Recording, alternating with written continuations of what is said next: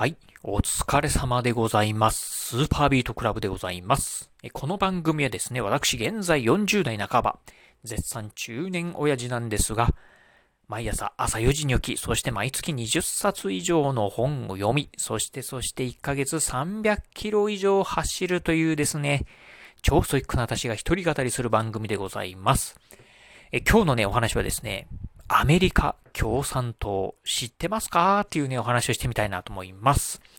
まあね、中国共産党であったりとかですね、あとね、まあ少し前、まあね、私みたいに40代の方であれば、まあソビエト共産党とかね、いうね、まあ、あね、ところは知ってる方もね、いらっしゃるんじゃないかなと思うんですが、アメリカ共産党アメリカに共産党ってあるの？っていう方もね、いらっしゃるんじゃないかなと思います。えー、そうは、今日はですね、そんなね、アメリカ共産党についてね、お話をしてみたいなと思います。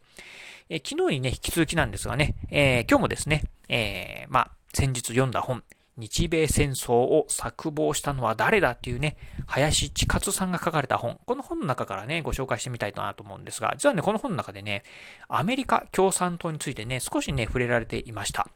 えー、実はね、アメリカにも共産主義を抱える政党、掲げる政党があったんですよ。それがアメリカ共産党なんですよというところで、今日はね、そんなね、アメリカ共産党についてですね、お話をしてみたいなと思います。えー、まずですね、アメリカ共産党っていうね、えー、まあ、えー、政治政党なんですが、実はね、今もね、アメリカ共産党というのはございます。えー、もともとはです、えっ、ー、と、アメリカ、まあ、英語で言うとですね、 Communist Party of the United States of America っていうね、えー、アメリカ共産党っていうね、まあ、政党名なんですが、実はですね、えー、まあ、この政党、結成されたのはね、非常にね、歴史は古く、えー、1920年代初めにね、決闘されたと言われております。えー、当時ですね、政党アメリカ共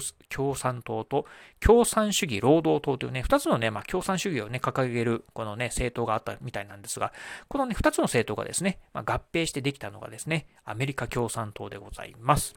まあ、政治思想に関してはね、まあ、ま、えー、透明の通りなんですが、共産主義ということで、まあ、一番ね、まあ、皆さんがね、イメージしやすいところでいくと、やはりね、お隣の国、中国と同じですよね。中国共産党と同じでございます。まあ、うん、私もね、共産主義ってのはあんまり詳しくはないんですが、まあ、いわゆるね、この、うん、まあ、えー、土地だったりですね、えー、人々であったりとか、まあね、えー、作物であったりとか、まあ全部ね、すべてね、国がまあ管理するんですよっていうところをね、掲げてる。まあ、そしてね、みんなね、え、平等なんですよっていうところがね、掲げるところはね、共産主義っていうところじゃないかなっていうところですよね。うん。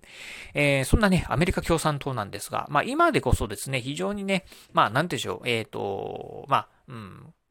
まあ、知る人ぞ知る存在のね、まあ、非常にね、小さなね、このね、政治団体なんですが、さあね、今からね、うん、まあ、90年、えー、80年、90年前はですね、非常にね、活発にね、えー、アメリカ共産党活動してたそうでございます。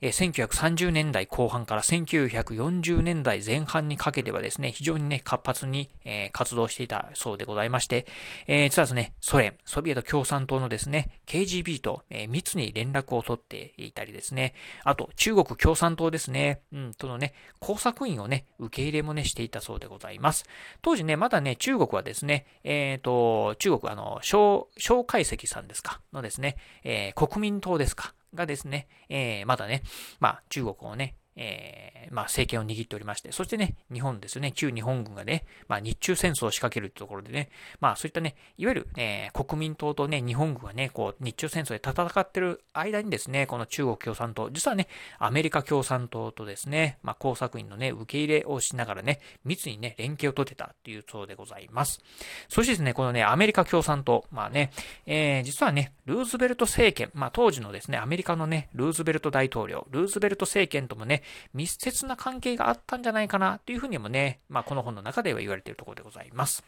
えー、当時ですね、政党としてはですね、まあ、最大でね、6万人ぐらいのね、党員をね、抱えた、まあ、えー、アメリカ共産党。まあ、今でこそね、えー、アメリカ合衆国、まあ、3億人をね、超えるね、人口なんですが、当時はもっともっとね、少なかったかと思いますんで、まあね、えー、最大6万人というですね、相当ね、大きなね、まあ、政治政党だったんじゃないかなと思います。そしてですね、まあ、冒頭でも言いました通り、えー、今もですね、まあ、非常ににね、細々ではあるんですが、現在もね、活動しているところだそうでございます。まあね、ちょっとね、今ね、アメリカでもですね、こう、社会主義思想みたいなのがですね、少しね、まあ、広まりつつある。えっ、ー、と、誰だったかな？あの、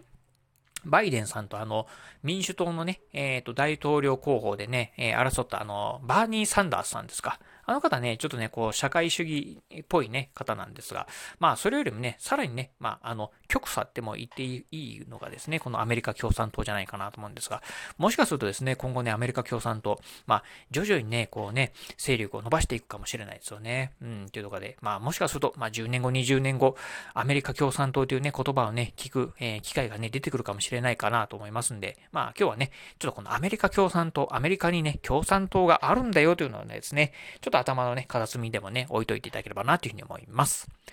はい。ということで今日はですね、アメリカ共産党知ってますか？というお話をしてみました。えー、今日のお話面白かったな、参考になったなと思いましたですね。ぜひラジオトークでね、おきのかな、ハートマークやニコちゃんマーク、そしてね、ネギマークなんかありますよね。あの辺をね、ポチポチポチと押していただければなというふうに思います。